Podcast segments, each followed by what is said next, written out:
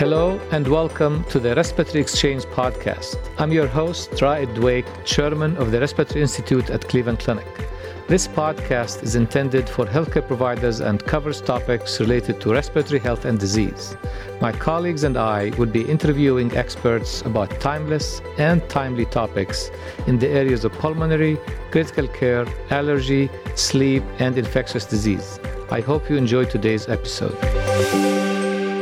Hello, everyone, and welcome to this episode of the Respiratory Exchange podcast. I'm your host, Raed Dweik, the chairman of the Respiratory Institute at the Cleveland Clinic. And my guest today is Dr. Elliot Dasenbrook. Dr. Dasenbrook is the founder and director of the Adult Cystic Fibrosis Program at the Cleveland Clinic. He also directs the Bronchiectasis Clinic in the Respiratory Institute. Elliot, welcome. Thank you very much for having me today. Looking forward to the conversation. Yeah, thank you. So I'm going to focus today on cystic fibrosis, and maybe just as a start, I know a lot of people know about cystic fibrosis, but also it's not very common disease. So, can you just give us a background of what cystic fibrosis really is? Yeah, absolutely. So, cystic fibrosis is a classic autosomal recessive genetic disease. It is a progressive disease, and it requires two mutations in the CF gene. And so, you have to get one from mom, one from dad. And then, if a child inherits those, they'll be born with cystic fibrosis. And this genetic mutation leads to a dysfunctional protein. And so that protein is a chloride channel that sits in the epithelial cells throughout the whole body. And it's just this simple little protein, but when it is dysfunctional, it wreaks havoc on the body. And so because you don't have this a chloride channel functioning correctly, you end up with dehydrated airways in the lungs, the buildup of thick, sticky mucus. And this also happens in the pancreas and other organs throughout the body. And pulmonary tends to be where the biggest impact occurs because of this dysfunction. And, and this is where we have patients that will experience exacerbations, increased coughing, shortness of breath. And this is where they'll end up requiring antibiotics, either either outpatient or inpatient for admission. And, you know, a long time ago, I used to not talk to patients about the pathophysiology of cystic fibrosis because I was really just focused on the pulmonary exacerbations. But now, with these new treatments that target, uh, I think it's important to understand for everyone what the pathophysiology of cystic fibrosis is. So tell us about the clinical manifestations. How do these patients present and how do you make the diagnosis? Yeah, so I take care of adults with cystic fibrosis. So most of the patients that I take care of, 98% were diagnosed within the first two years of life. Newborn screening now is universal in the United States. So when I make the diagnosis of CF in adults, it's in those 2% where it wasn't captured in childhood. And so these are sometimes you'll hear the term atypical CF. I don't like that term, um, but you'll hear that term or mild. I also don't like that term because adults that are diagnosed diagnosed with CF, I use the term delayed onset of symptoms. And so maybe during childhood, they were told that they had asthma, maybe they had a chronic cough, but at some point, something triggers and they start to become more productive. It's usually the pulmonary manifestations that'll bring them to me. Maybe they get a culture or bronchoscopy and they have pseudomonas. And so people start to put this together and then eventually they'll make their way to me and I and I'll make the diagnosis it's incredibly important to make this diagnosis now because there are transformative treatments that we'll talk about later that these patients that are diagnosed as adults that are eligible for. And the last point I'll make about the adult diagnosis is that Again, I use the term delayed diagnosis. We have great data that at some point, these adults, even though they've been quote unquote mild their whole life, will develop the lung disease that is just as severe as individuals that had CF diagnosed at birth. Well, so I'm glad you brought that up because one of my questions was that we know that mainly cystic fibrosis is a childhood disease, you know, and then we know a lot of kids have it, but the adult population has been growing, and now we have a lot of adults who survive. And actually, that's actually a testament to modern science and medicine that we were able to, even with just basic treatments, before even the development of the more transformative treatments lately, that people are able to live into adulthood. Can you tell us a little about that and you know how, how that happened just over the last few years? Yeah, absolutely. So in 2017, I think it was, that was the first year in the United States where there were more adults with cystic fibrosis than there were kids. And so that was kind of a monumental year. And people have always thought of CF as a childhood disease. The vast majority of physicians taking care of CF patients are pediatric trained doctors. And just as I was coming through my training was really the first time where people were starting to focus on adult pulmonologists getting specific training in cystic fibrosis. And it's really a remarkable story of what's happened in cystic fibrosis over the last 75 to 100 years, where it was uniformly fatal in the first couple of years of life, to now the average age before the impact of the modulators is around 50 years that CF patients are, are living to.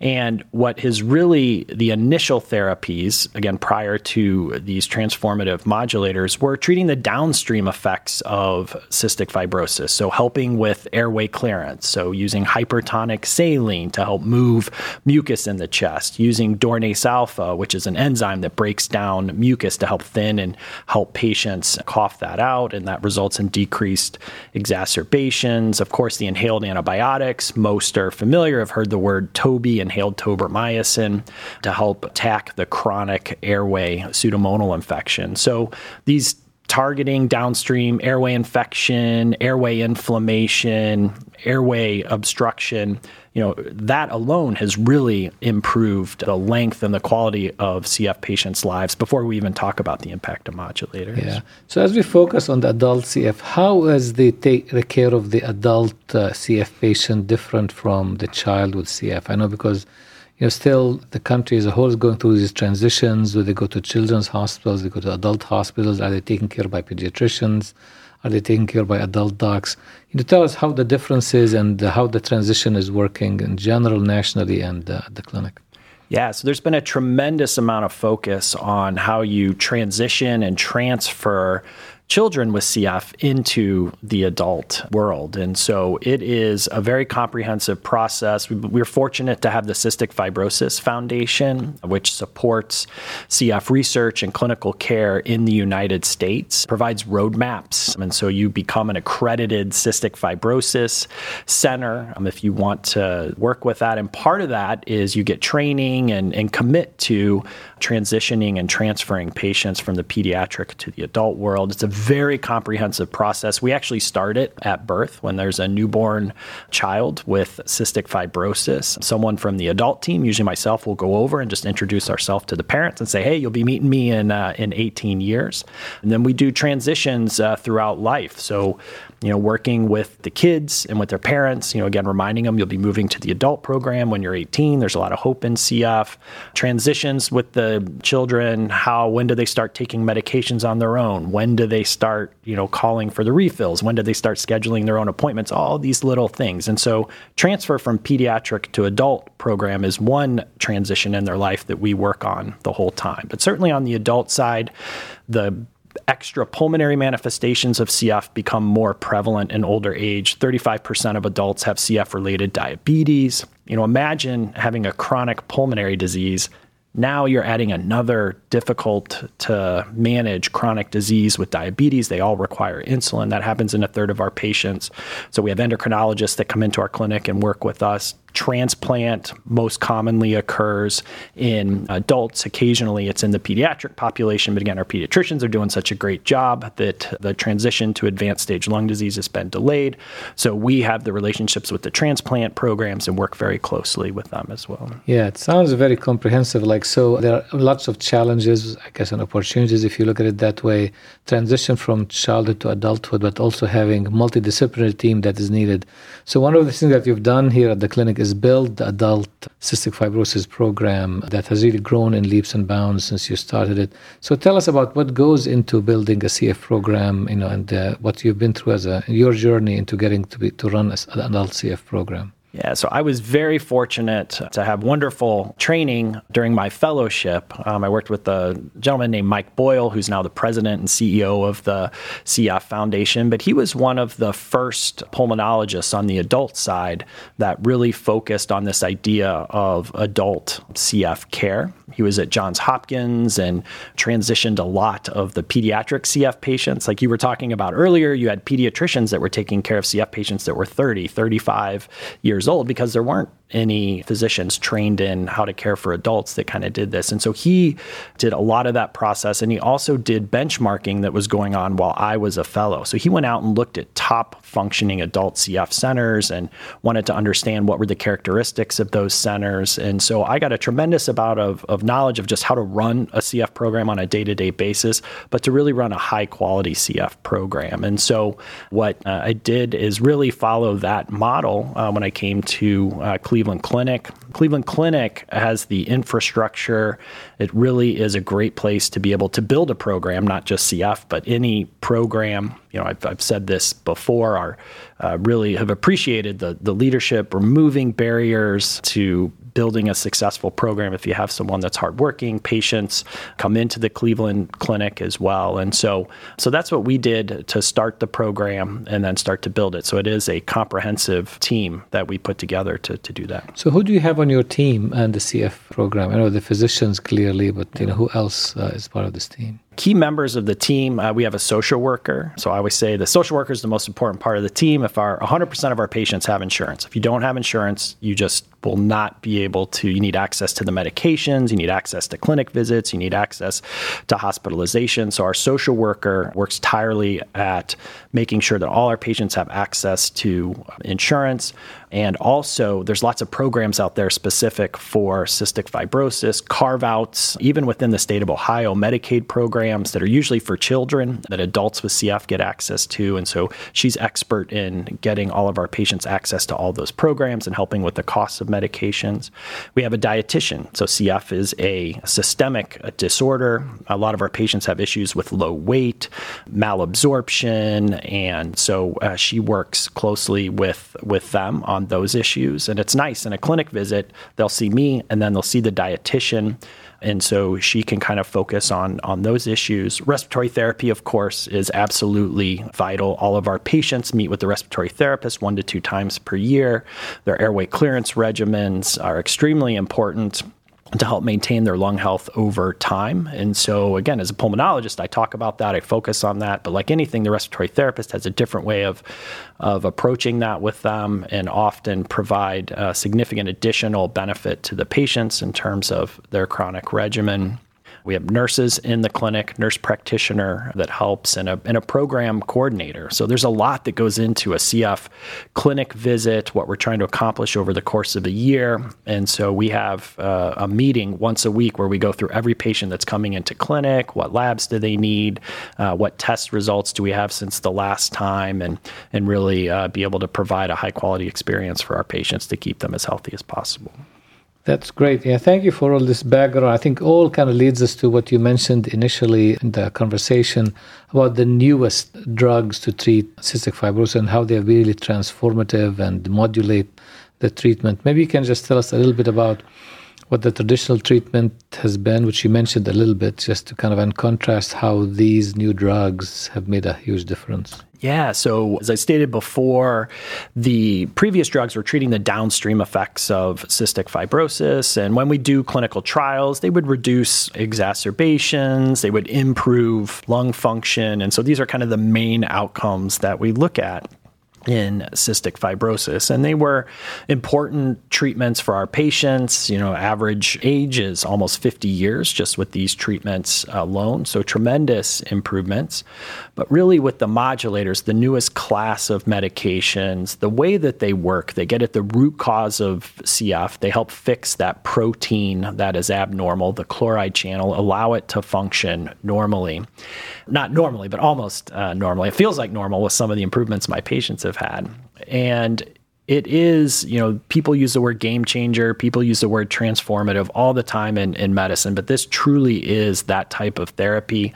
I make the analogy it's like insulin is for for diabetics. That's what these modulators are for about 90% of our CF patients. And in the clinical trials, we saw dramatic reductions in pulmonary exacerbations. We saw FEV1 improvements, absolute improvements of 15%, which just hadn't been seen before. And what's been really remarkable is that when these treatments have come out into the real world practice, I think it's pretty rare that you see kind of what you saw in a clinical trial setting replicated, if not maybe even a little bit better than than what you saw in the clinical trial, you're seeing in real real life, and that's what what we've been experiencing. So, what's the reason for them being uh, transformative? Maybe you can go into a little more detail of what they actually do at the, at the gene level or the receptor level. You know, how do they work? Yeah, so they work at the protein level. So, mm-hmm. because of the CF mutations, the chloride channel, when it's made, again, there's 2,000 different mutations. So, we kind of break things up into five different classes of how the protein is dysfunctional. But the most common is that it's misfolded. And so, it comes out, and you have this chloride channel that's, that's misfolded. And so, when you take this medication, these modulators, how they work is they bind to the protein and normally the cell destroys the protein because they're like, this is abnormal. It should be destroyed. So by binding to the protein, it prevents it from being destroyed. And then it makes its way up to the cell surface. And interestingly, even though it's uh, misfolded, it'll still have some activity. So it doesn't work at 100%, but there's some activity. And then the second role of the modulators, it actually increases the ability of this chloride channel to work. And so by increasing the number of chloride channels at the epithelial level and increasing how well they work, there's enough chloride channel function that gets to about 50% of what we would consider normal. And at that, even at 50%, you have dramatic improvements airway surface. Uh, liquid becomes hydrated. That means less infection that tends to accumulate there. Mucus moves better, less airway obstruction. And, and downstream, clinically, we see that as less exacerbations and, and improvements in uh, FEV1. So we see less admissions also these patients to the hospital. That was a big deal with them, yeah. Yes. So for everyone else that experienced COVID in 2020, our CF patients also had the impact of Trikafta, which is the newest CFTR modulator that was clinically available to patients in November of 2019. So literally three or four months before the pandemic. And we went from 10 to 12 CF patients a day in the hospital to literally zero or one. I mean, it was a dramatic drop. And this was seen all across the United States. And so this started to happen even before COVID uh, was kicking in, in in March or so. But throughout the pandemic, fortunately, again, we would have had 10, 11 patients a day in the hospital, and we had zero for a lot of the pandemic and sometimes even one. So they weren't being exposed to other patients with COVID in the in the hospital. So some of that reduction certainly was related to COVID, but the I think the majority of it was related to the Trikafta. So does uh, the do these medications work for everyone, or they're only with certain mutations but not others? Yeah, so certain mutations are required to respond to the therapy. Right now, it's about 90, 91% of all CF patients in the United States over the age of 12 are eligible for this therapy. And so some mutations result in no chloride channel being made at all. So stop mutations result in no chloride channel. So those patients just don't have the ability to respond to these medications. So we're looking at gene therapies for those patients because we want 100% of our patients to have access to some medication that really gets at the root cause of CF. Yeah. You mentioned the COVID pandemic, because it's hard to have a podcast these days without talking about the COVID pandemic, but if I heard you correctly, you're saying that the COVID pandemic actually helped patients with CF stay out of the hospital. You know, that seems paradoxical to me. Can you explain that? And you know, you and I have talked about this. Uh, yeah, and so interestingly, CF patients uh, have actually done better than the uh, general population when it comes to kind of their outcomes when they've been infected with COVID. I think there's several reasons for that. Number one, initially, when CF patients were talking about this virus, you know, in January, February that they had, had, heard about. And so certainly when we started to see it in March, they were already, you know, they're professional social distancers. They've always masked when they've gone out in in public to prevent picking up viruses and, and other infections and have kind of kept tight quarters with who they spend time with. People are sick, they'll avoid spending time with them. And so I think that when they did get exposed to COVID, the amount of the viral load was much less than maybe the general population. There's a theory that maybe the nebulized medications help prevent or clear out any virus as it moves from the sinuses down into the lungs, where a lot of the morbidity from, from COVID occurs. So I think in, in some ways we've seen the CF patients do better, probably for a combination of, of those things. That's great. That's actually um, it tells you how social distancing and masking does really work as kind of a natural experiment. I guess yeah. these patients about that. So the other area I think uh, I'd like you to share with our listeners is the uh, lung transplant. So in, in, a couple of senses. One, as you say, these new uh, disease modulators are improving the outcome so much. Are they affecting eligibility for transplant or the need for transplant? I would have to say. Uh, maybe we should start with that, and then we can talk about you know what are we doing to improve them getting on the transplant list for those who want it. Yeah.